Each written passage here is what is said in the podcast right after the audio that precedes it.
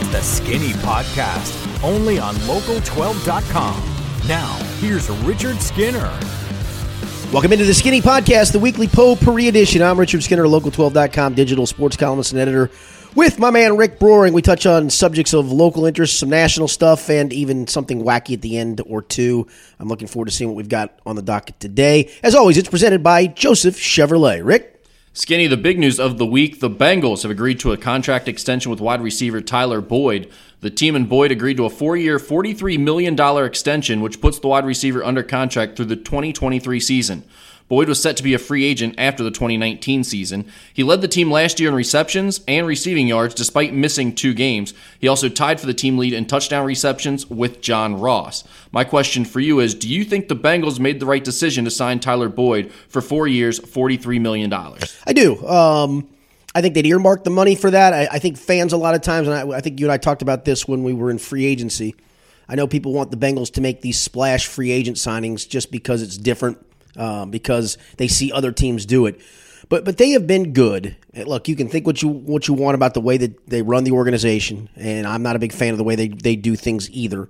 Um, the the track record of the last three decades suggests that, that they're not doing things correctly a lot of times. But they've done a really good job over the last few years, maybe decade or so, of identifying players they want to keep and basically keeping them.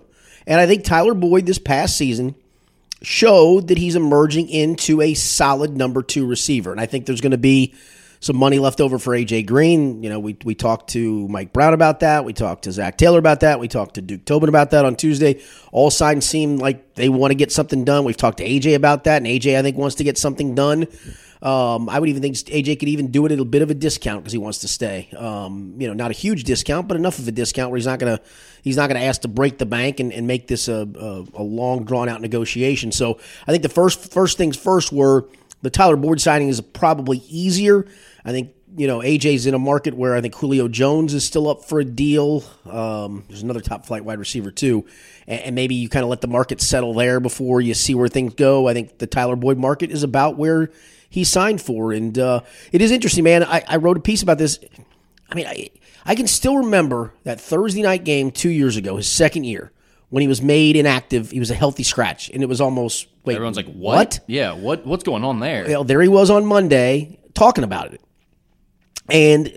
Um, yeah, I had a couple sources at the time say that some of it dealt with practice habits. You know, about a month later, it came out he was in his car was involved in an accident where they found some drug paraphernalia and, and some liquor behind, and it turned out supposedly a friend drove it. The charges were all dropped, but it, it also the timing of all that just seemed very odd. That gets benched, and he wasn't even playing much even after he came back from that bench. He didn't play much the next couple of games. I think he had four catches over the next three games, and then came that story, and then he got hurt, and then he came back and didn't play well for a few games, and then he had the last two games of that year, and especially that catch in Baltimore where all right, maybe light bulbs going back off. And then he had a great offseason last year, watching him in, in, OTAs, watching him in training camp, and it turned into the regular season. Um, he was consistent. He had three catches in at least at least three catches in every game he played last year. Um, I, and I, tell you what, I thought he was really good in the press conference. Most of the time, most press conferences for me, I just roll my eyes at 99.9% of it. But I thought he really was grateful. I think this is not a guy that's going to take this and sit back and go, all right, I've made it, I'm done. Um, I think he understands the the the responsibility that comes with with a deal like this. Um, so I, I, do. I think it's a win for everybody, and I think it, it, it sews up the very least. If somehow you don't get something done with AJ Green, Tyler Boyd proved last year he's a one A ish receiver. I'm, I'm never going to look at him as a as a major star, but man, it's hard to sneeze at, at, at 76 catches for a thousand yards when AJ Green had pretty good numbers in the eight games he played last year across from you, and then suddenly when everybody got hurt, you were you and Joe Mixon were the only two weapons left, and you still were producing. So it, it I, I, think it was good, I, and I'm I'm glad for him. He seems like a guy that maybe he wasn't getting it that second year. Maybe maybe he needed all that wake up call, the wait, the benching, the, the, the police scare, all of that stuff um, to wake up. But I'll give him this: he's he's he's awakened. I think a lot of times we look at these situations when you're talking about re-signing free agents, especially NFL. You start talking about kind of crazy money, and people are quick to be like, "It's not my money. I don't care. Re-sign the guy. Just get it done." But I think especially when you're talking about a second tier guy like this, where you're you are spending a good bit of change, and you still got to resign AJ Green, meaning you're going to dedicate a lot of money to that wide receiver position. And oh, by the way, John Ross will be due if you want to keep him in the future. Like there's there's more guys that have to be signed from that pool of money. So if you're going to make this commitment, I think you have to be certain that I you believe in Tyler Boyd And- and, and he's he's legit. And last year wasn't just oh he got extra opportunities because guys went down and he made the most of it in a contract year. You had to be sure that he is that guy going forward. And I, I'm with you. I think he is. Um, he showed us a lot last year, both when AJ Green was healthy and he was being he was still taking a lot of pressure off AJ Green, making the most of the attention that AJ was drawing away from him. Then when AJ went out and the attention was all on him, he was still able to get it done. So I, I really like Tyler Boyd and his future with the Bengals. And I also think you when you have a position group that is a strength for you, like the wide re, wide receiver position group is looking At, at, for Bengals. at, least the first two guys. I mean, Right. at least I- AJ Green and Tyler Boyd. We still the jury's way out on John Ross. Sure, but if you have two guys that you feel very good about in the NFL, that's a pretty good receiving corps. You Yeah. can kind of play with the other And, pieces. and that's the thing everybody talks about. I mean, bottom line is you don't. You need more than just one great receiver. I, I mean, as great as Antonio Brown was in in Pittsburgh, um, for a period of time, he had Le'Veon Bell, and again, I know he wasn't a receiver, but he also had Juju Smith-Schuster. I mean, you you you got to have multiple guys, multiple weapons that defenses have to respect, and now you have two. And if John Ross becomes a third, and then you got Mixon on top of it, and a, and a healthy Tyler Eifert, you got you got some weapons moving forward. Yeah, I don't think there is any reason when you have something that looks like a strength, it's young guys that have Right. been committed to your program that understand your system, even though you're changing coaches and everything. Th- these are guys that have sort of bought into whatever philosophy has gone well, and they they've been good guys in the locker room. They've they've worked the, out the right way with their teammates. I think there's no reason to break that up when you're confident in their their ability. Yeah, the other thing I, I asked Zac Taylor this on Tuesday, and because it impressed uh, me and impressed some of the other people that cover the team. Um, you know, he's in this. This was obviously a contract year. I mean, at the end of this year, he was a free agent. Guys get into that sometimes, and when you go through some of the, you know, some of the voluntary offseason stuff, the OTAs, some of the voluntary camps. Now, there is a mandatory camp that if you don't show up for the mandatory camp or participate in the mandatory camp, if you're healthy, then they can fine you for that. But the other stuff is all it is all voluntary. Now, voluntary has quotation marks around it, right? Right. But still, they, they can't do. There's no repercussions other than they can look and go, "You're not our kind of guy." Other than that, that's about it. They, they can't do anything to you. And guys sometimes make that business decision of, "Man, I ain't going out there and getting hurt." I, Well, I, I'm especially when you this." just proved yourself and Correct. you're waiting on a contract. Correct. And he did that. And Zac Taylor was impressed by that. I mean, I asked him point blank, what, so. what did that say to you? And he said, you know, hey, it showed me that this is a guy that wants to, to be a part of our football team right away. He, um, you know, he, he, he wants to be around all of this. He, it, it showed him a lot. And I, I, I I think that, I think that also helped him buy in. Cause let's, let's face it also, he may have proven himself last year to the family and Duke Tobin and those, but this coach said they didn't know anything about Tyler Boyd Right. other than what maybe they saw on film or raw numbers or those kind of things. So he had to prove himself a little bit to those guys, and he did that, and he did it very quickly. Because I'm guessing if Zac Taylor saw what we all saw in, in the OTAs and that, and what he did last year, I'm sure he went and said, "Hey, we got to get re-sign his cat." And, and that's really where the believing in him comes from, right? Because you can watch on film and look at his stats last year and see that he's a talented guy that Right. put up good numbers. But you had to trust that he was going to be a guy that's going to continue to strive to be better and continue to improve. And I, I, am confident that the staff is th- this excited and, and willing to sign him because of what they've seen so far from him. No question.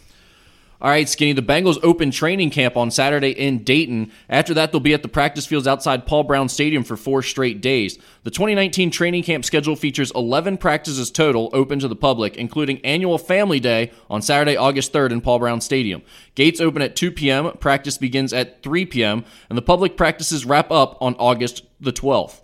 There are plenty of storylines heading into the 2019 season for the Bengals, but which storyline do you think is most intriguing heading into training camp? And I put that caveat on because, of course, like the offensive line, for instance, is going to be a big question. I think it's huge. But we're not going to learn anything about the offensive line, how good they are in training camp. We may know who's going to play, but yeah, yes and no. I, I- think you will though, I, and and I always include training camp because training camp does include basically the first two preseason games. okay, that, I mean that's fair. So but you see some of that stuff. I that that, that part to me. I, I, know people are going to want to say, I want to see how Zac Taylor is as, as a coach in practice. I've seen that. I mean, you can see it if you want. That's fine. But right, and, I, and how much are you really I going mean, to to me, it's honestly, it's, it's how does the offensive line shakeout. Um, you, know, you still have a question mark at left guard. You have no tackles behind Cordy Glenn and, and Bobby Hart. I mean, none. You have Kent Perkins, who's played in all of one NFL game and he took six snaps, and you have Keaton Sutherland. Where do you go to college? Thank you. Okay, I, I, you proved my point. Uh, 24? Wasn't he on that actually, show? Texas A&M. But the point being, you got two guys that you don't know as backups, and Cordy Glenn isn't getting through a full season any longer. He's just not. So to me, it, it the other part is, and again, this goes through the preseason. So I'm going to throw the whole preseason on top of it. You're going to have to go out and find another tackle as at least a backup guy, which goes back to maybe that Bobby Hart signing wasn't so bad after all, was it? Well, I don't again, here's the thing. It's not that it's not that you didn't need someone to play that position. It's just the fact that the idea that Bobby Hart is any better than the last guy off the scrap heap that you could get. He's not. He's he's as bad as anyone in the NFL. They showed that last It- year. It's funny. This staff likes him too. The I- last staff liked him. This staff likes him. Good for them. I I know. I love his highlight reels. They are more like a blooper reel. They are very fun to they are. watch. All right. So so what do you got for an intriguing storyline? Sounds like you had one in mind. No, not really. I, that's why I, I think it's a it's a tough call because I think the offensive line is kind of the big question mark now. I just don't think we'll really we'll feel good about it at the end of training camp because it's training camp and everyone looks good in training camp and you think. Well, I don't know. I, starters for the I've made part. really I've made judgments on guys about a week into practice of man that guy can't play a lick of offensive that- linemen. Um, not offensive linemen Yeah, per I se, mean, but you the- do see some stuff. I mean, they they do have a few practices where you hit and there's full pads. Not all of them, and that's that's not a Bengals rule. That's an NFL rule. Yeah. Um, so you do see some of that, and you can see, hey man, if Geno Atkins is across from one of those one of those guards and he's dominating and kicking their ass, well, you better get somebody else in there who who can at least hold their own. I tell you what, I want you at some point during training camp because you're going to be there and Every it- and it's not a lot of fun to sit through that every day in the heat and try to come up with new storylines to cover. I want one day a scathing report about how bad the offensive line was. At least once, call Oh, them out I- one day oh, I- because I've never seen it during training. I've never seen any of you write something about Ooh, offensive linemen man, playing poorly I- during training camp. I don't know, man. We've we've done it. We've done it. Trust me. I, don't believe that. yeah, we've done it. I don't think that's true. we did it, I think, with Bobby Hart at times last year. well, that may be now that that could be because he'll put some something on tape for you even in Yeah, even yes, in he- practice. Yes, he will. No, I, I mean, to me, that that's the thing. You got to figure out what you're doing at left guard, and you better get find some depth and all of those things. I think the other one too is is the the linebacking group. Well, that's what- that- wasn't overly upgraded. I mean, I, I I think Germaine Pratt. I like the pick. I mean, I, I don't know enough about him other than what I've seen on film and, and what I saw briefly in the in the OTAs and that he looks athletic. He looks he looks more polished than some of these recent third round busts that they've had. Um, you know, will Malik Jefferson thrive with a new staff because he was totally lost in training camp last year? And that's the part about training camp. I'm telling you, especially for young guys, if you don't show in training camp that you can play, it doesn't mean they're going to cut you, especially if you're a high draft pick. If you're a third round guy, they're going to keep you around just for special teams purposes, etc. But if you don't get it done in training camp, there's not time in the regular season to develop you. you're not getting your development is coming in the off season, in the OTAs, in the spring, in the mini camp, and in this training camp. That's the part that fans need to recognize. Because I, I, get that whole how come Malik Jefferson can't play? Because in the regular season, you, there's nothing left to develop. You're either you are kind of what you are. All you're doing then is you're working on game plans week to week. it seems hard to get unburied. Yes, correct. In, the NFL for And whatever you, reason. You want to you that kid last year in camp. It, all it took is you to watch him about three or four plays and go, "Oh my gosh, he is totally lost." He got called out by coaches, and a lot of times in camp they don't do that loud enough for everybody to hear. Yeah. Oh, you could hear that, like Malik. Where are your eyes? Where are you going? And maybe under a new staff, he thrives. Uh, Lou Anarumo, the defensive coordinator, seemed higher on Preston Brown than most, and some of it he's probably right. He said, "Look, I watched him on film, and you're watching a guy hobbling around on one leg sometime until he, he only played seven games." He said he's he's healthy and he's still a young guy, and I'm looking forward to seeing what that can do. I am too. I mean, I'll give Preston this. He was productive in Buffalo, and tackle numbers aren't always the be all end all. Um, but he did. I mean, he got hurt in the very first game, and he never was quite the same. And then obviously he was playing hurt, and he looked slow, and he looked bad, and he looked out of place. Maybe in this system, maybe with this he does. But I he, he finds a spot. But the, the linebackers to me, they were a train wreck last year, and you better hope they're better this year. Yeah, and that was going to be the the one I would say is probably. I feel like you see a little bit more out of the linebacking corps during training camp as opposed to the offensive line, and I guess we we kind of have expectations for who will play at those spots at least to start Correct. out. But I guess uh, my hope is that someone else does emerge and give us some hope that hey, maybe there's a little more upside to this linebacking group than we thought after free agency and the draft and everything because they just didn't really do much to address it. They No. lost the guy who was probably the most talented out of the group. Although Oh, I think it's addition by subtraction. I do. I agree. I, do, I didn't want Vontaze. No, not even just back. because of his nonsense. Honestly, his skills had eroded to the point where he was. An He was terrible last year. Yeah, But I think you would agree that at his peak, he was still the most talented guy peak, in that room. way past that. I agree. Uh, you just never know with someone like that who's so volatile from year to year and gets into shape and out of shape. You wonder if maybe there was still some upside there My over under for games he plays in the NFL, two. the rest of his career, five. That's the over under five. Yeah, I, I wouldn't be surprised if he's gone. I'm t- all it's going to take is one more hit, and he's going to hit get a 19th concussion, and eventually somebody's gonna, somebody's going to at least have the guts to go, dude, you're done, or you're going to die. Which one do you want? Or or teams if he continues to play the way he did last year, teams just aren't going to want him. yeah, he looked like he was in really good shape for, for Oakland back in the spring. Oh yeah, not yeah. public fat rolls. All right, so offensive line and linebacking corps are kind of the two yeah. storylines, Yeah, right? I, I I, I don't usually use backup quarterback because it really doesn't matter. cares? But Ryan Finley better show me a whole lot more than he showed during the OTAs and that. I Yeah, you guys were brutal on him. Oh, I was the most brutal Yeah, on him. you were I was brutal from like day one. So I, I hope it gets better. Maybe it does, but boy, he didn't give me a whole lot of hope from what I saw. I thought the Houday PR team was going to shut you down at one point they, with they all were, the negativity. they were trying. They were trying. Skinny, we are now less than a week away from the Major League Baseball trade deadline. We've talked a lot about where the Reds would be when they got to this point in the season, but now that we're finally here, they have a record of 46 and 54 with a 5 and 7 record since the All Star break and are eight games back in the division and seven and a half games back of a wild card spot. And that's way more than what P- you, hear that number, Rick, and you're like, yeah, it, it, you got to leapfrog so many teams. I don't even look at the wild card anymore. well, it's so it's so bunched together Correct, in the correct, National League right now.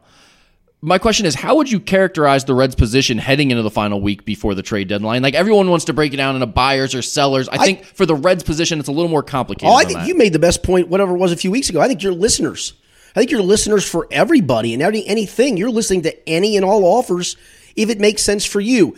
I will say, I'm at the seller point for Raisel Iglesias, and, and some of it's performance based, but some of it is he just has never embraced whatever role they wanted to put him in. He doesn't look right. Sometimes, you know, that whole just changing the uniform, changing the scenery is good for both. I, it just feels like now anymore he comes in, you can't do anything but hold your breath. And even when you're holding your breath, you're going to hold it and die at some point because he's just he's not getting it done. He's the one guy I would actively actively shop. Other than that, I'm listening. I'm listening to any and all offers. About the only two guys I honestly don't think I would trade would be Suarez and Senzel. Those are the two that I would say I'm gonna I'm gonna keep around those guys. You're not gonna be able to trade Joey Votto. I know we're gonna talk about him in a, in a minute too, but I you're not you're he's got he's got no trade clause and I mean nobody's taking that on. I I just don't see that. I, I wish you could. I would hope you could, but you're you're not. I mean honestly, I'm I mean I, I think you characterize it. But I think your listeners for any and all. Other than I think I am actively shopping Raisel Iglesias, and I might say I'm actively shopping Tanner Roark if I've decided I can't re-sign Tanner Roark. Yeah, I think the thing that stinks about Raisel Iglesias is that he had trade value at the end of last year or at the he beginning of this does, year. though.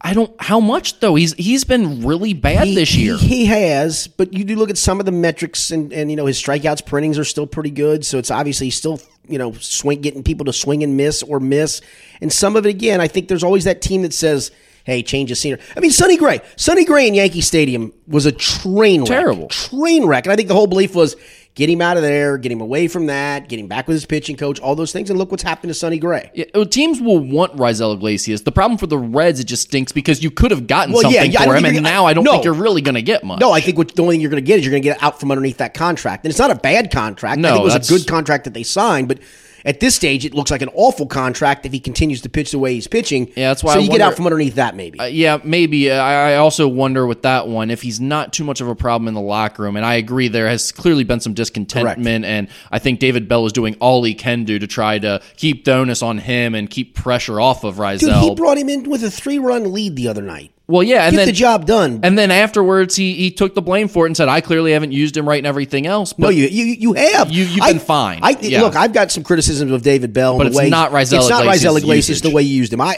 before the season started, one of the things I I remember writing was I, thought that Raisel Iglesias would pitch in less games than he did last year and more innings because I thought David Bell was going to use him for five outs, six outs, hell, maybe even seven outs. And I think that's really what he was going to do until the guy started screaming about, "Oh, put me in tie games, dude. You're not. The closer is dead."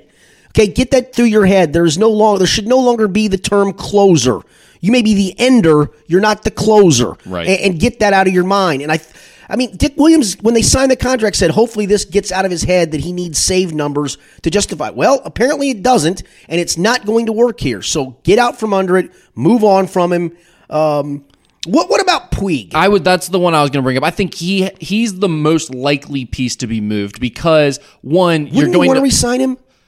I think I would. Yeah, I think I'd be good if Puig was my right fielder next year too. The problem is now he's playing well enough to the point that he's probably going to demand some coin this offseason. Oh, I'm okay. now it's I'm probably only okay for with one that. year. I, I'm still okay with that. I think I am too because you're going to have the money, especially for a one year deal. And he's not old. No, he's still very good. Like right now, Right. he is really helping your baseball team. The thing is, I think there might be a team or two that's going, "Hey, he's got his head on straight. Could- he's could- hitting well right now. We could use him No for doubt. our run here. No doubt. and they might be willing to give you a prospect Correct for him. Oh, I think And- I think they would. yeah. So I think that's probably the most likely guy. If could you're you the do Reds. could you do this? Could you do the wink wink nudge nudge?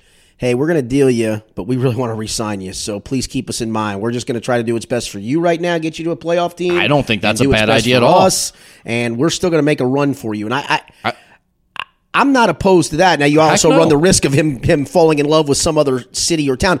I, But you, but that's that's a risk you're taking either way because he's a free agent at the end of the year. So that it really doesn't matter if he leaves your team or correct. not. I don't no, think. cor- correct.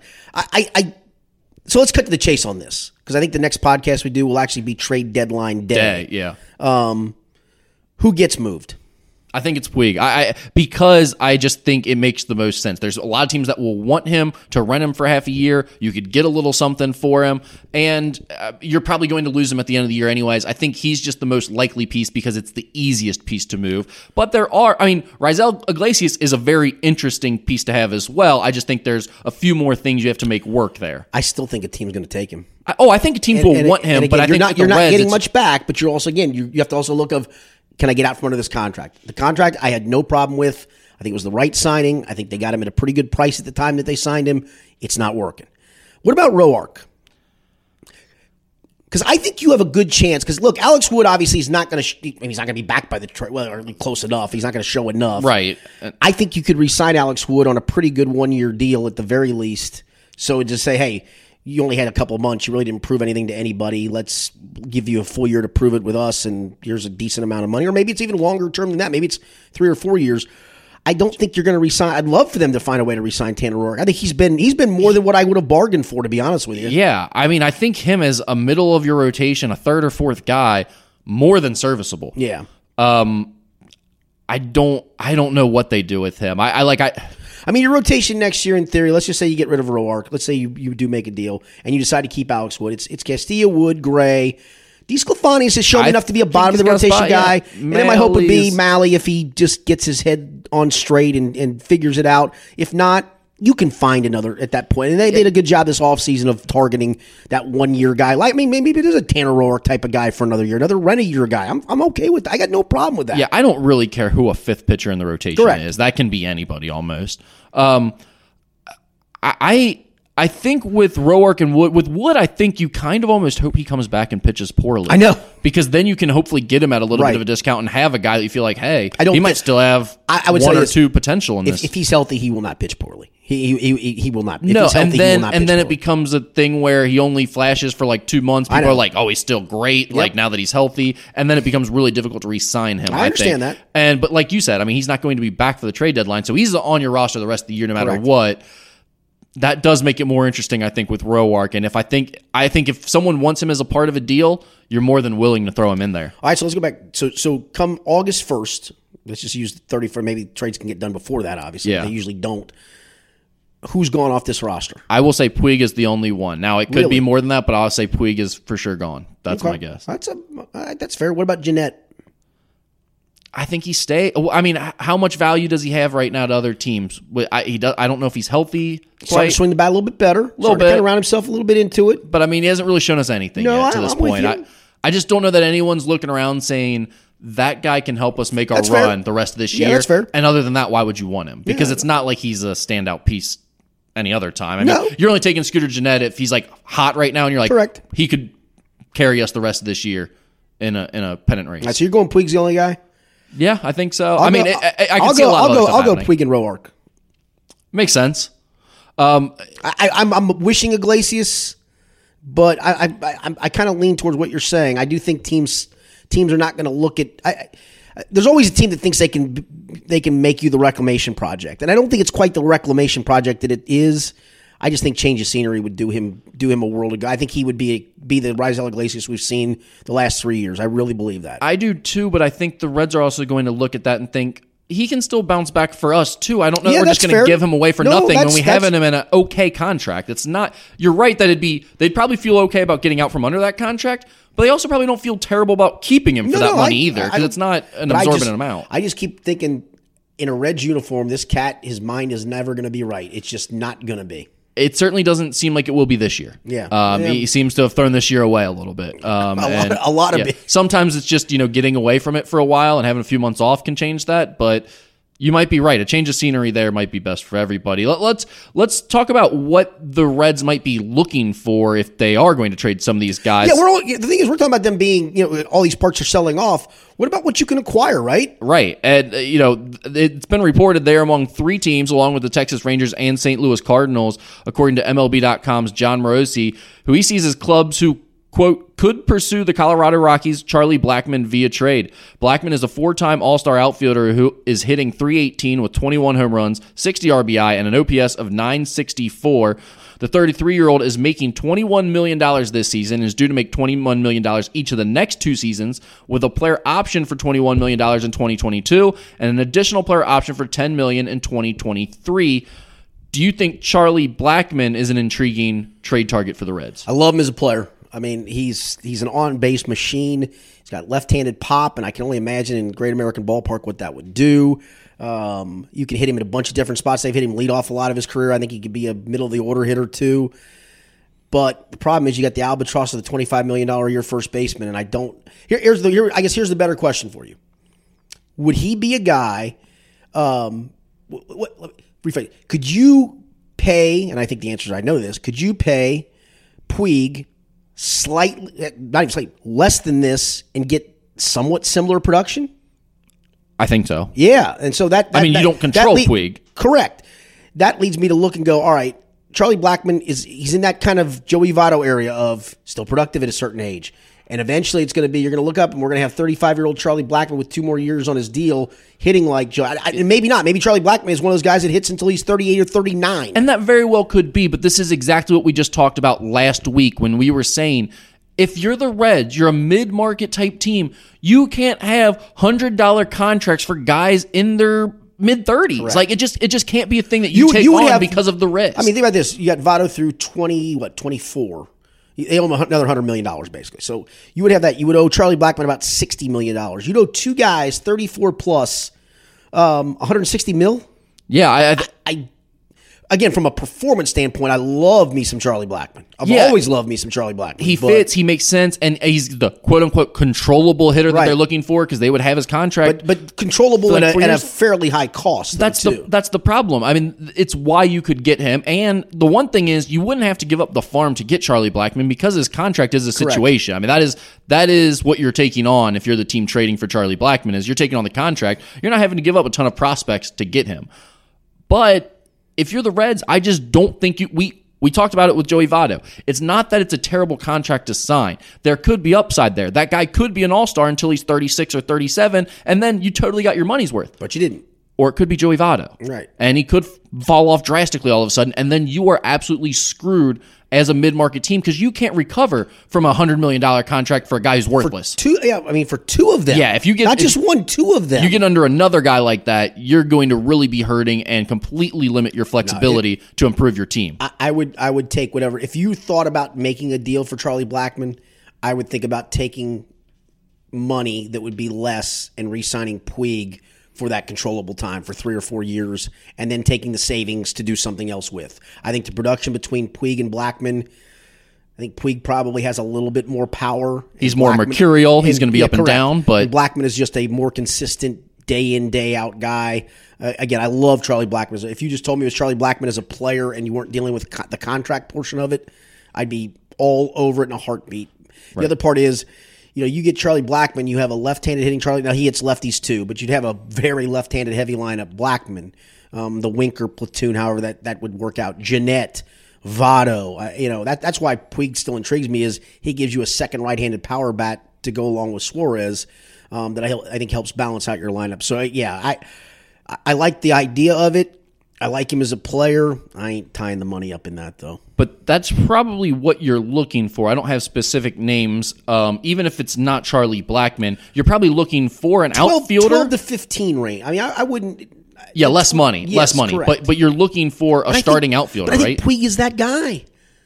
Very well could be. Yeah, if you can re-sign Puig, I think they'd be okay with that.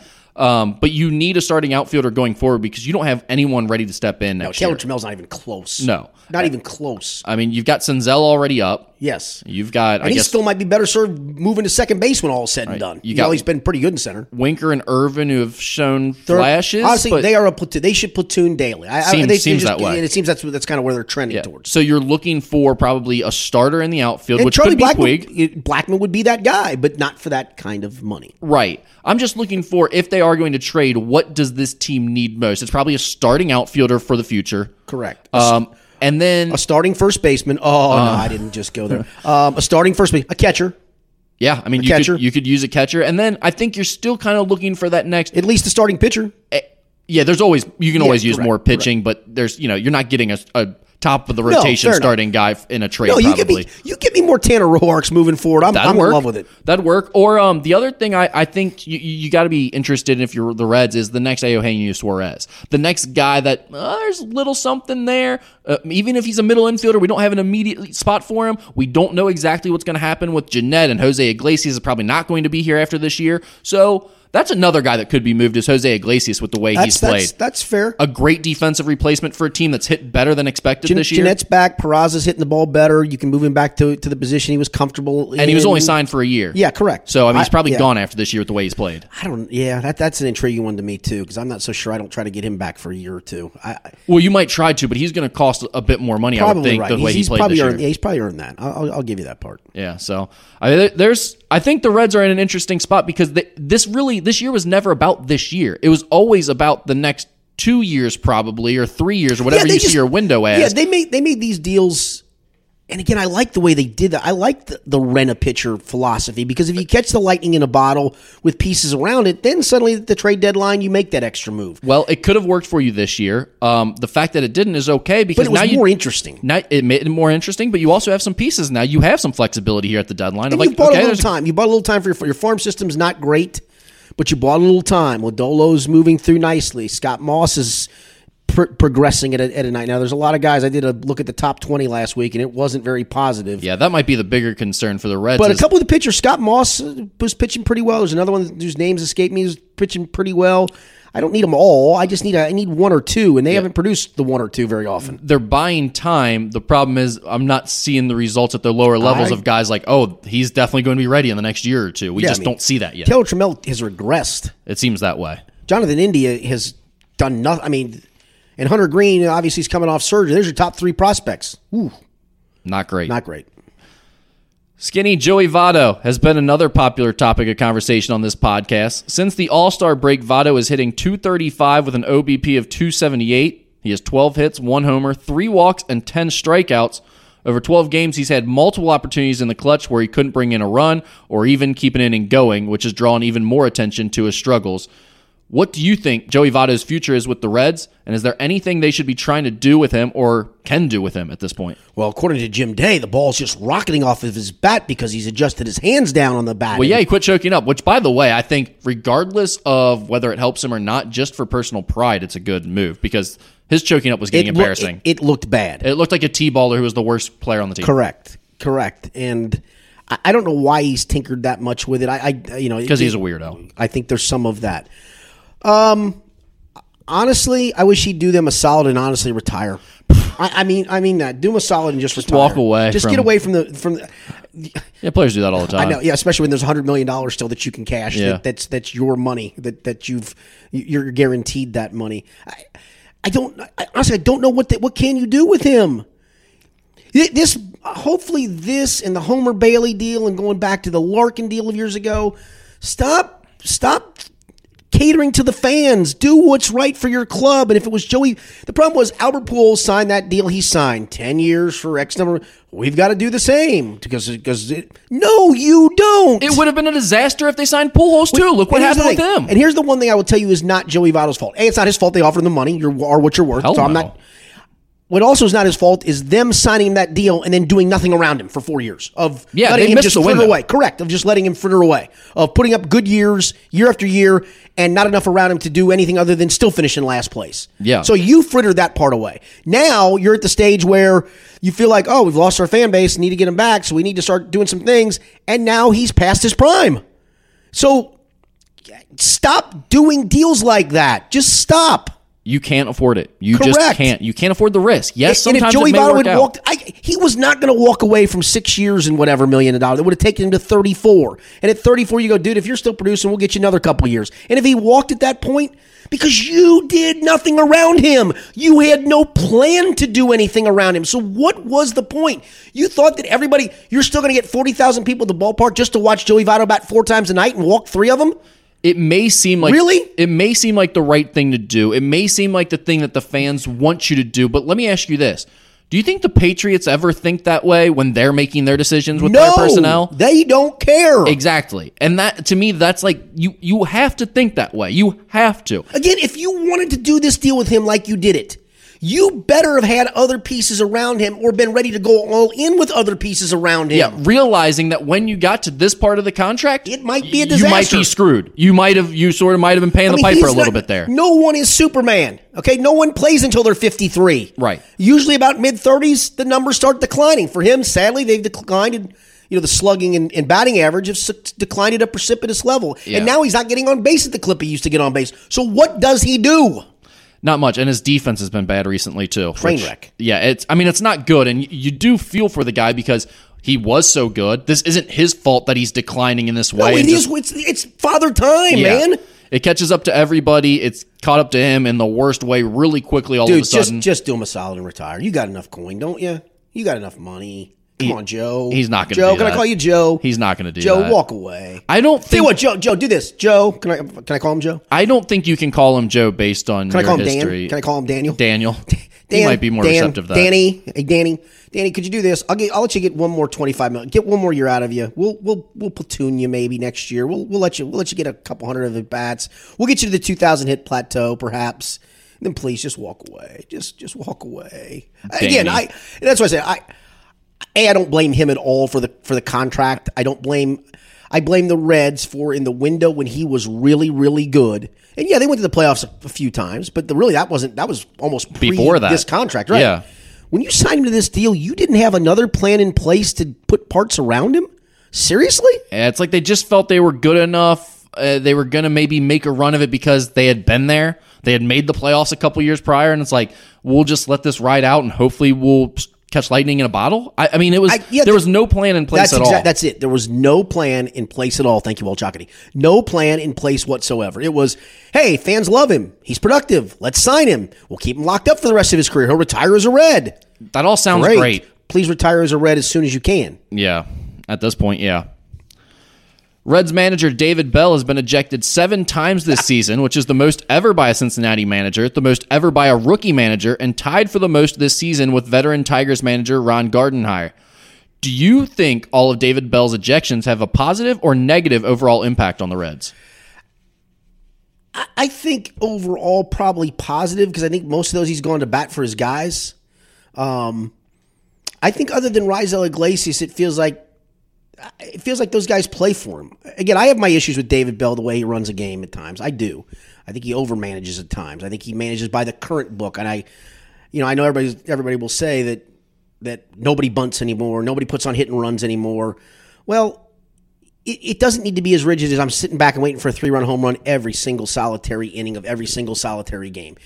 Used to be everybody ran and bunted. So then everybody ran and bunted. Now it's everybody sits and waits for three run homers and nobody bunts and nobody steals and nobody again, that's that that's not thinking outside the box. That's thinking like everybody else. Do do something different. So I do have my issues with Dave Bell, but I think I think it shows him going to bat for his guys. I think sometimes sometimes it, it can be a show. I'm, I'm going to guess for Ron Gardenhire, he gets sick of watching such a bad club, and he's had he's been on winners before that it's almost like I ain't watching this crap again tonight. I'm going to go get run right now. Yeah, and I'll be in the clubhouse having a couple ones. pops. Yeah, Yeah. and then come tell me how things turned out. I think I know. Oh, another seven two loss. Oh, okay, good. We'll we'll run him out there tomorrow. Um, I, and I don't think David Bell is for show. I because it's funny. You he's a he seems like a very Even killed even guy. guy, and you listen to him in post game press conferences after he's almost kind of a mope to some degree. Um, very even keeled, even though even after bad losses, the point where it's like, dude, can you at least show some inflection in your voice and and perk up a bit? But I- yeah, I think overall, I think it's mostly him going to bat for his guys, and I think for those guys, if you watch your manager go to bat for you, it's hard not to respect him. Yeah, I, I think you you hit the nail on the head. That's exactly how I've taken this this year. It, it hasn't seemed like a guy who is cracking and is in over his head and is frustrated and is like losing his mind on umpires at bad calls constantly because things aren't going well for him. It does seem very much like I don't know. Did you catch the clip where um, Aaron Boone went out and argued with the umpire the other night in the Yankees I know I, he got ejected. I did not. I did not see. Yeah, well, it was they had the mic up and uh, he went in there and had kind of a couple great, great lines of "my guys are effing savages in that box," my, and everyone kind of took that and ran with it. But like the players loved it. They're like, we. That's our guy. Like he has our back. He believes in us. And a couple of David Bell's ejections, Rick, are, are when other teams have thrown at his guys, and he's he's wanted that stuff to stop, and good for him. I was just going to say that the one that stands out in my mind is that Pirates one Right. where he came sprinting out, and I don't even know if he actually got ejected on that one. But the Pirates I- game where he came sprinting out I and went nose to nose with the umpire. did because then it led into all kinds of stuff afterwards. But that's when he was pointing at Clint Hurdle in the other dugout. Right. too. It's neither here nor there, but just the concept of the way he approaches the game and the way he kind of the all in with my guys mentality. And it's even with the Raisel Iglesias stuff, as much as that, you know, Raisel's kind of gone back and forth in the media with him a little bit. David Bell has never Correct. said anything that it's been Raisel's fault or that um, he was bothered by what Raisel said or took anything out of context. Same He thing said with the Tyler Mahle stuff. he said it's my fault every step of the way, and he's had those guys back, whether it be with the media, whether it be with the umpires. I think it's been a positive impact because I do think these guys appreciate it. Maybe it's been a little over the top, and he can tone it down going forward as he gets more comfortable. Well, a couple of those ejections too are over replay stuff where you can't even say a you can't say a Right. peep. But I, I think again, I sometimes that can be showy. I mean, I, I used to love Earl Weaver. I'm going to go back old school on you. And Earl Weaver, I think sometimes did that stuff for show. Um, I think some managers probably back in the day did it for show, and sometimes you do need to put on the show. But I don't think that. I think this is him going to bat for his guys, and I think if you're those guys, you're like, man, David's got us, dude. And I think it might be a little bit of a show in that regard because he is such an even keeled guy that you got to think he's probably this. Some of this is premeditated. Certainly, he's probably forcing this a little bit. But again, I don't think it's a guy who's like freaking out and getting mad and losing his mind. It's a guy that's going. I need to make sure these guys know I have their back. So I'm gonna I'm gonna show that a little bit. But yeah, I, I really like the way he's he's carried himself as the manager of this team. All right, Skinny, switching gears here. 40 year old Manny Pacquiao took down previously undefeated 30 year old Keith Thurman Saturday night in a split decision. Pacquiao knocked down Thurman in the first round, won 115, 112 on the scorecards from judges Dave Moretti and Tim Cheatham, while Judge Glenn Feldman had it 114, 113 for Thurman. As for what's next, Pacquiao is expected to return to the ring next year with the obvious fight for him being a title unification match against the winner of Errol Spence, Spence Jr. and Shawn Porter. Of course, whenever Pacquiao's name is brought up, it's closely followed by Money. Floyd Money Mayweather talk, and the two were trading barbs on Twitter and Instagram Tuesday. My question for you is Do you want to see another Manny Pacquiao Floyd Mayweather fight at this point? And is Manny Pacquiao still entertaining as a fighter? I mean, dude, if you're 40 years old and you're still in the ring, still trading stuff, and still winning, like you're pretty entertaining. Uh, that's pretty.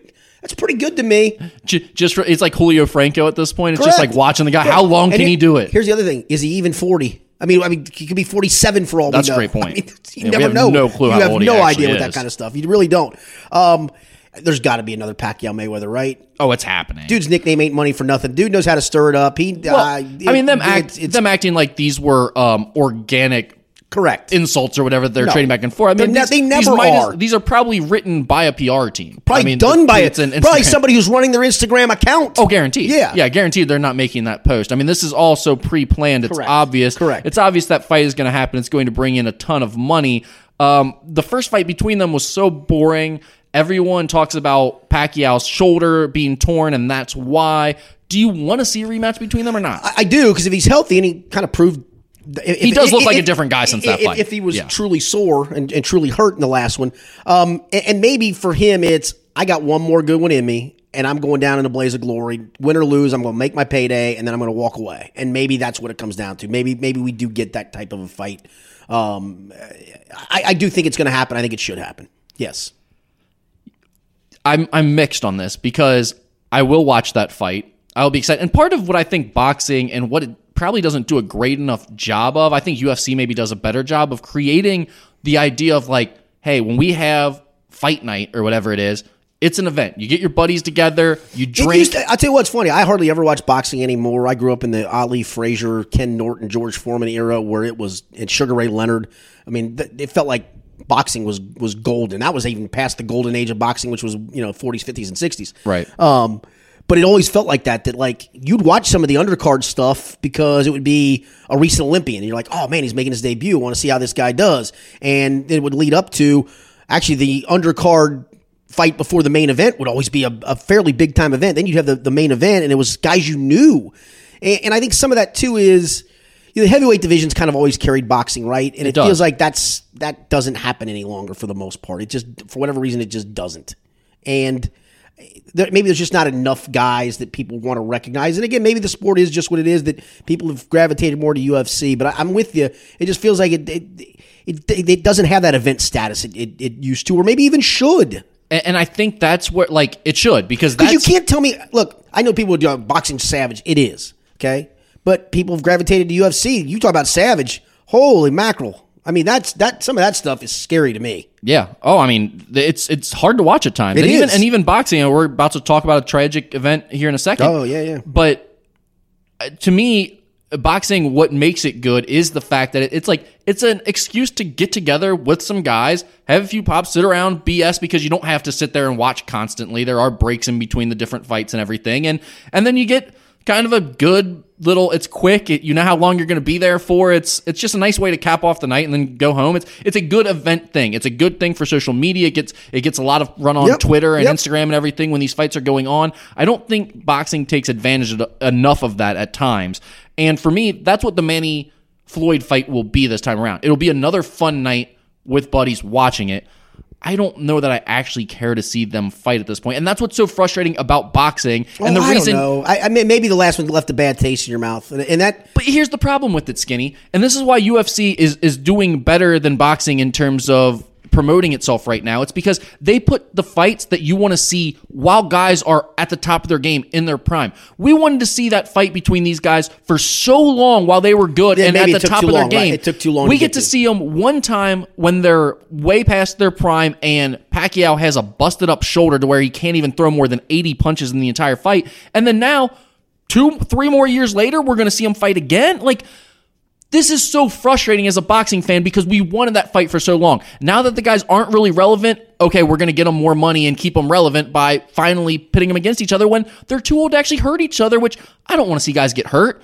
But the problem is, boxing as a sport is the idea is kind of knock the guy down and hurt him. Correct. So if you can't do that, it's not a very exciting sport. It becomes a lot of just kind of technicalities and you're Yeah. waiting for refs to not But be very thing. good at their job. A jab here and a jab there. Or and, judges, and, I should and- say, and yeah. Do you, know how to score it? I don't know how to score. I really don't. I mean, I can a little bit, but I, I it, it feels subjective well, at it's times very too. subjective Yeah. based on the Correct. ridiculous scores we Correct. end up with Correct. Maybe, maybe we ought to go to uh, to computer chips and gloves, right? Where if you landed like, remember that old game? Did you ever, ever play the old boxing game with with uh, Glass Joe? Oh, yeah, body yeah, blow, Punch Out. body blow, body blow. Yeah, uh, knockout. King Hippo when you got to keep yeah. in the stomach. Yeah, yeah. yeah. That was I loved Punch Out. Was there's Mike Tyson version too? Mike Tyson's Punch Ooh, Out I as didn't know that well. version. Yeah, the same game, but just Yeah, just- yeah. instead of Little Mac, you were Mike Tyson. I think. Uh, I mean, maybe that's what maybe we need to have a different scoring system. I don't know, but I yeah, that's a good point. I, mean, I, again, I go back to that era I grew up in. I mean, Frazier Foreman would fight when they're relevant. Frazier Ali, Foreman Ali, Norton. I mean, it, it there was like four to six of them that was always felt relevant. Yeah, and and there's some guy like here's the problem for me right now, and and you're right. Boxing has been dominated by like welterweights and lightweights for the last two decades, really.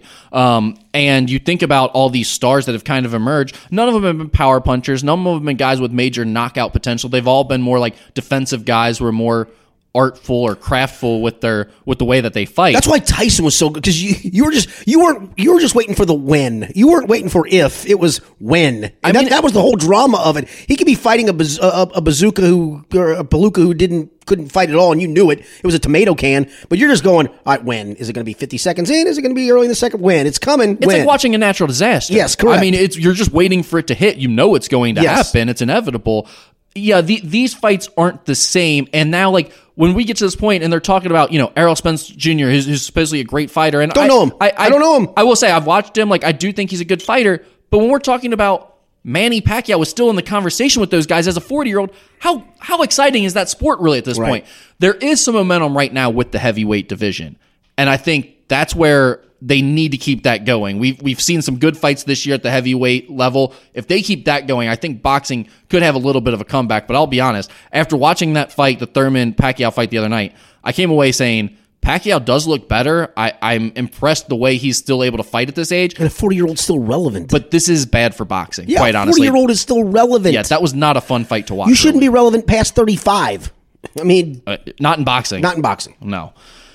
Junior welterweight Maxim Dadashev died Tuesday morning as a result of brain injuries he suffered during an 11th round knockout loss to Subriel Matias on Friday at the MGM National Harbor in Oxonville, Oxon Hill, Maryland. Dadashev, who needed help leaving the ring, collapsed before making it to the dressing room and began vomiting. He was taken from the arena on a stretcher and was transported by ambulance to the hospital, where he underwent emergency brain surgery for two hours for subdural hematoma hematoma. Dadashev was 28 years old. Skinny, is there anything boxing can do better to prevent or deal with boxers getting injured to the point of being in a coma or getting killed? Or is this one of those things where you're just going to have to accept it as part of the sport if you want the sport to Yeah, I continue? mean, I I think if you're a boxer, you accept the risk for starters. Um, I, I think boxing has done a better job, probably over the last two decades, of preventing some of this stuff. Of referees, maybe, and and sometimes people get complained that they they maybe TKO a guy too early. Uh, maybe they don't. And again, maybe this is just freaky that it, it just again because the guy didn't collapse in the ring and go into a coma off of one punch. I watched the whole fight. I mean, at the end of the fight, even when they went to the end of the 11th round, you I 100% thought he was coming out for the 12th. He didn't get beat up that bad. I mean, he was taking way too many hits, obviously. Yeah, the, But he was not like But I would say that stumbled. He never fell down. no, and I, I, I like I said, I think referees have done a pretty good job of stepping in to prevent Well, and trainers too. And trainers We're too, getting yes, away from yes, some of yeah. the old school Yeah. mentality where you're just got to tough through everything. Cut me. Yeah, I mean, guys are legitimately understanding that it's not worth dying over. Where Rocky can't see at the end, and he's got both eyes shut, and cut he's still me. just swinging. Just cut me, Mick. Yeah. Um. No, and I, I think boxing has done a better job. Again, like I said, I think that referees, you know, some people will complain of, of early, even boxers will complain of early TKOs. If they can see it, they're gonna, they're gonna, they're, they're, they're doing it for you. Trust me, they are Yeah. doing it for you. and you have to save the guys from themselves Yeah. because I mean, Dadashev was saying, "No, one more, one more, let me go." Yeah, and and and they TKO'd him, and it was the right thing to do, Yeah, and ended they dying. dying. I mean, Yeah. so yeah, I I think that's one of the. It's like football. You you know the risks. I I, I don't I, look. I think football's done a great job of of of understanding what concussions can do to people, um, where in the past they had not. But at the same time, you know, you know, dude, you know the risk, and I think that's what you're seeing. Some players now they've made some money and they're walking away, and good for them. Yeah. maybe in boxing you make your money and you don't want to take the risk. Walk away. You want to keep taking the risk. Forty year old Manny Pacquiao because you know the money's there. That's the risk. I think that's the two key differences between the sport and the way they've kind of gone though because we've made such a big deal about this head injury stuff and we've got to get rid of it. And and you know maybe some of this is bad we need to completely change football because of all of that. And with boxing it's a lot of like well it's a blood sport. This is kind of the way things are. I kind of agree with that though because it's it's a situation where with football I don't think for the most part up until the last maybe decade anyone was signing up with the idea that I'm going to have long-term brain damage that may cause me to go nuts and kill you myself. Didn't know. And Exactly. Now you know. So now you know. But and they and they hid that for a long time. Yes. And now they are doing a better job of promoting it. They probably need to do even more.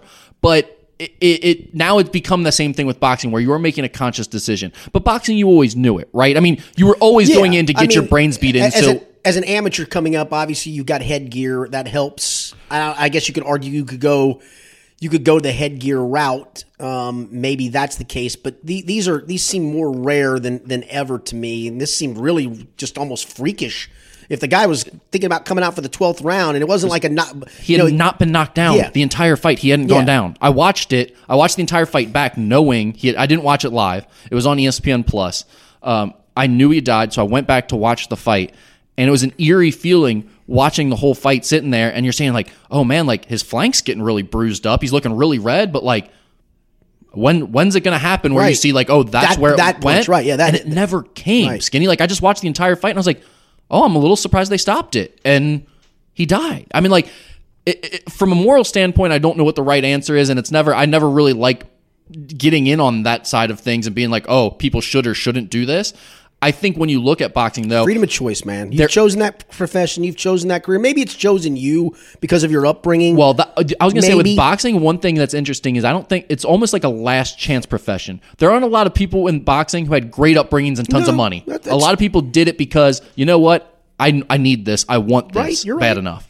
And so for that reason, I've always kind of liked it because I think a lot of the athletes have really unique stories and interesting stories, and um, they've chosen to live that way. But man, it is when you see someone, I mean, just die Yeah. from from trying to make money for their family essentially and do something they love. That's That's rough. It's eerie to watch. it question. really is.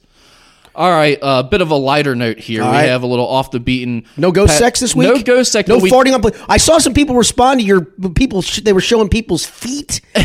Did you see the one picture somebody Jed, tweeted you? The Jed Demusi is a problem Right, on for- Twitter. For, for, let, let, us backtrack because this is obviously an audio medium. Yep. If you didn't hear last week's podcast at the end, we were talking about people who pass gas on airplanes. I don't even remember how the heck we got onto it, but we got onto the subject. Well, and see, this goes all the way back to you on our college basketball podcast a few years ago, talking about summertime short pants. Correct. And Jed Demusi getting mad that we wore summertime short pants on planes.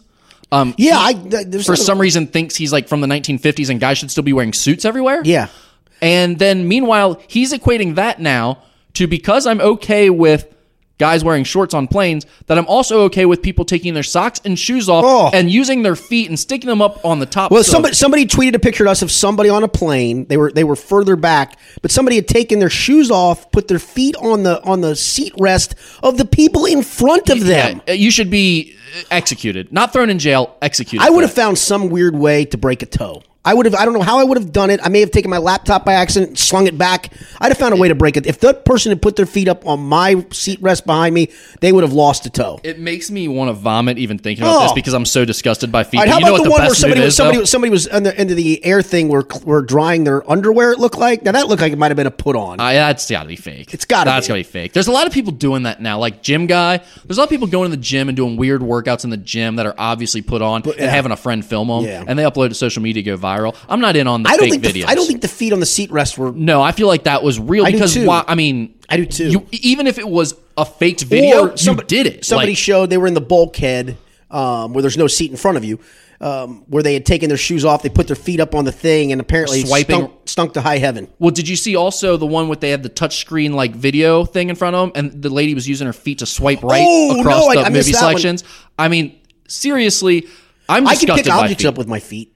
I can pick like forks and knives and pencils and stuff with my feet. I hope Just- you just pick them up and put them in the garbage. No, I usually just pick them up, put them on my hand, and put it in the dishwasher. That's so I I You, you, you hate feet. You can't do that. I hate my own feet. I want when I was I was dating a girl I from hate my own feet. I was dating a girl and she swung. We were watching the movie Saw back in the day. So yeah. I was sitting up. She was kind of laying down on the couch, and she swung her feet up on my lap. And natural reaction, I kind of just freaked out and flipped, Flipped her. her.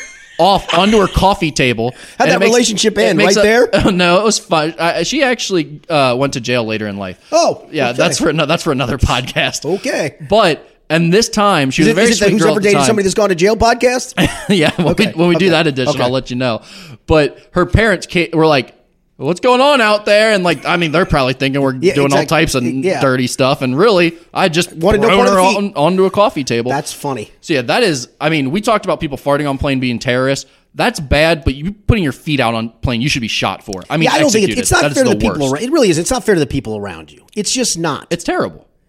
It's. I mean, I can't think of anything worse to do. Feet are disgusting, but I've taken my shoes off, like dress shoes or whatever, or even tennis shoes on occasion. Just, but I've kept On my a plane? feet. But I've kept my feet under like the seat in front of me. yeah, you. And I make sure of this honestly.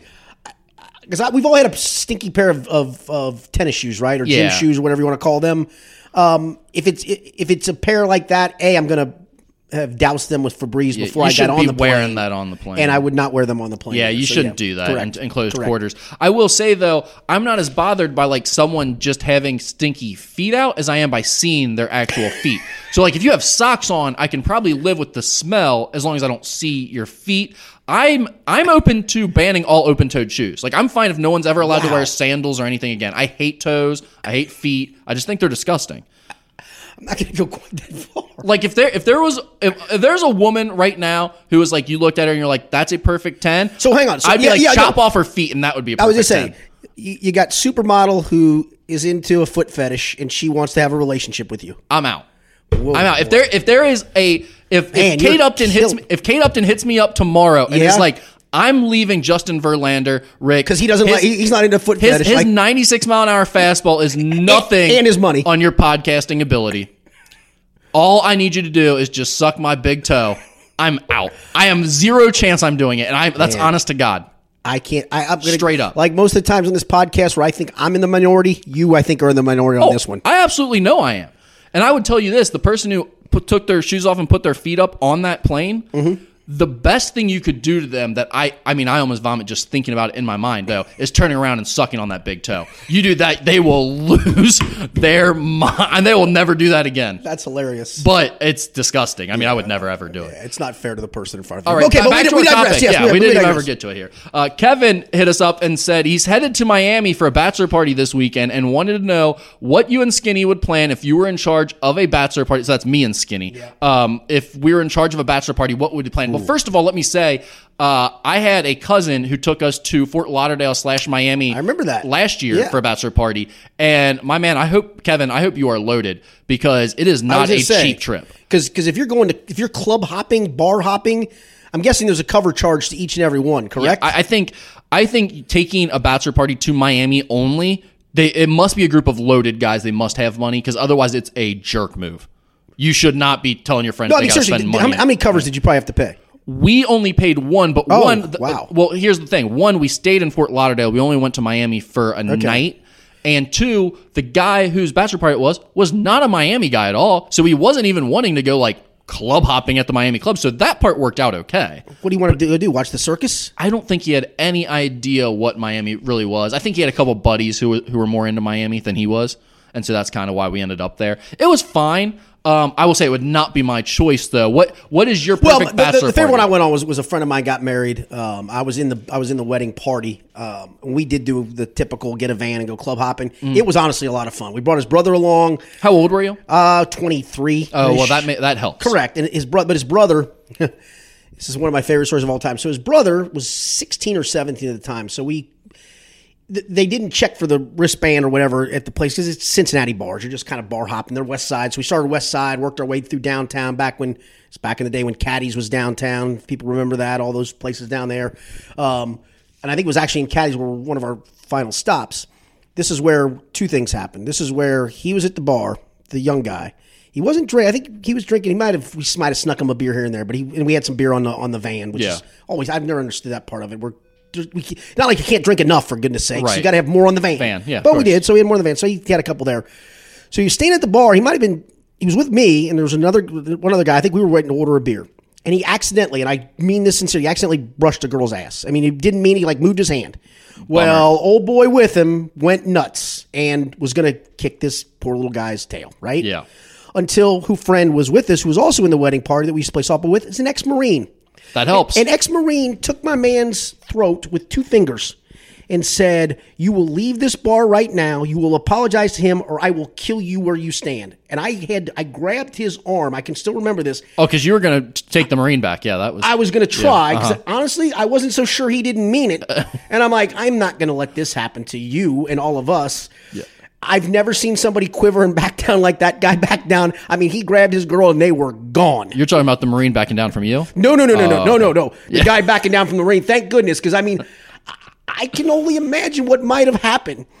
So that that led then. So we we, we couldn't get served. So that part of it, it took forever to get a beer. So I'm like, let's go around to this. We so we ran out of the other place. What do I do? I decide this bar's understaffed. I hop the bar, start pouring myself a beer.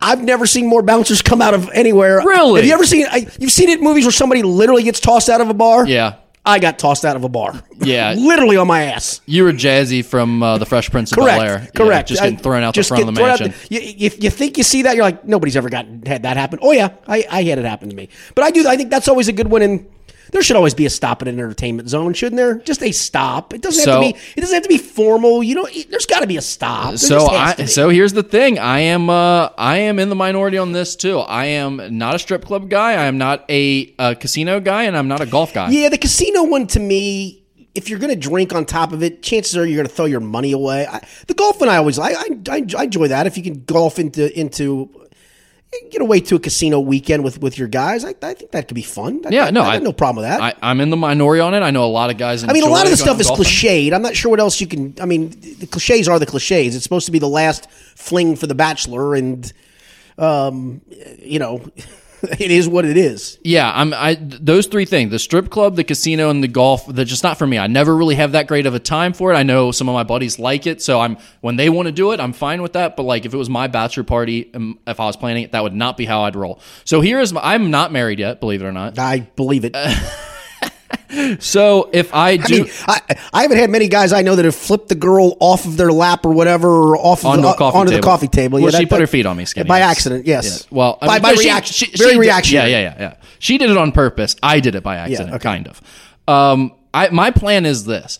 I think one of the things that is outrageous about weddings is asking like all your friends to spend just ungodly amounts of money to like, oh hey, you gotta fly here for my bachelor party, and then you've got to buy a suit to be in my wedding. Yeah, and all I don't- stuff. That's like That's a lot. That's a big ass. lot. That's a It- big ass. Yeah, especially when you start talking about like your kids or your, your friends are just having kids and like they've got young families, they're starting to implement budgets because they actually care about their money all of a sudden. Like that's kind of a crazy thing to do.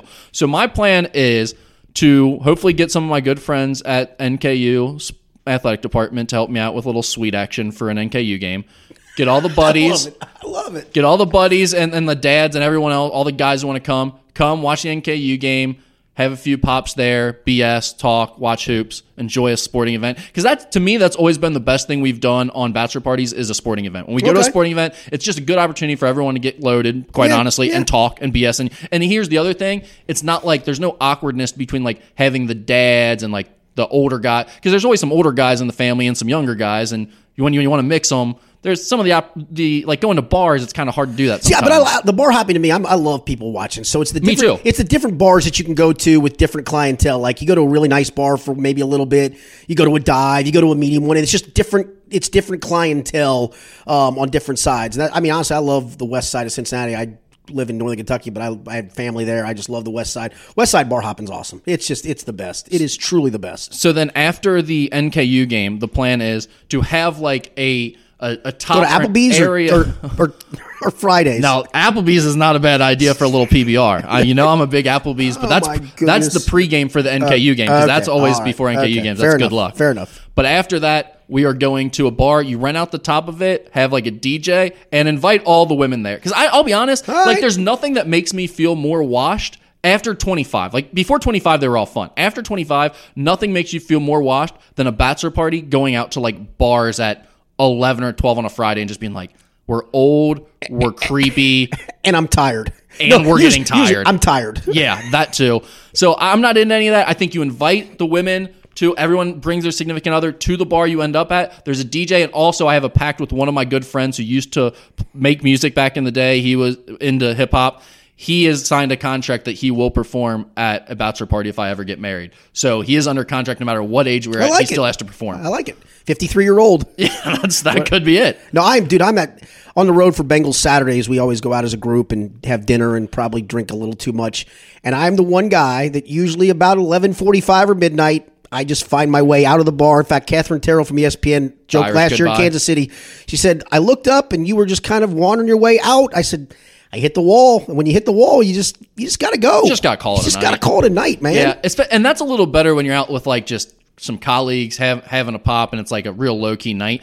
It's the worst when you're like trying to do the bachelor thing where you're like, we're still young, we still got it, and you're no. like acting like you're going Nope. out looking at girls. Like, what are you doing? I can get? I can get after it as much as anybody can get after it, and then about a certain time of the night, it's I gotta go, Yeah. man. I'm done. I've, That- I've hit the wall of fatigue. then meanwhile, some like 50 year old straggly looking dude is like, How do you think Xavier's going to be this year at the bar? And It's like, I'm washed. Yeah, exactly. I'm so I'm washed. done. I'm I've out had, of here. I've had enough.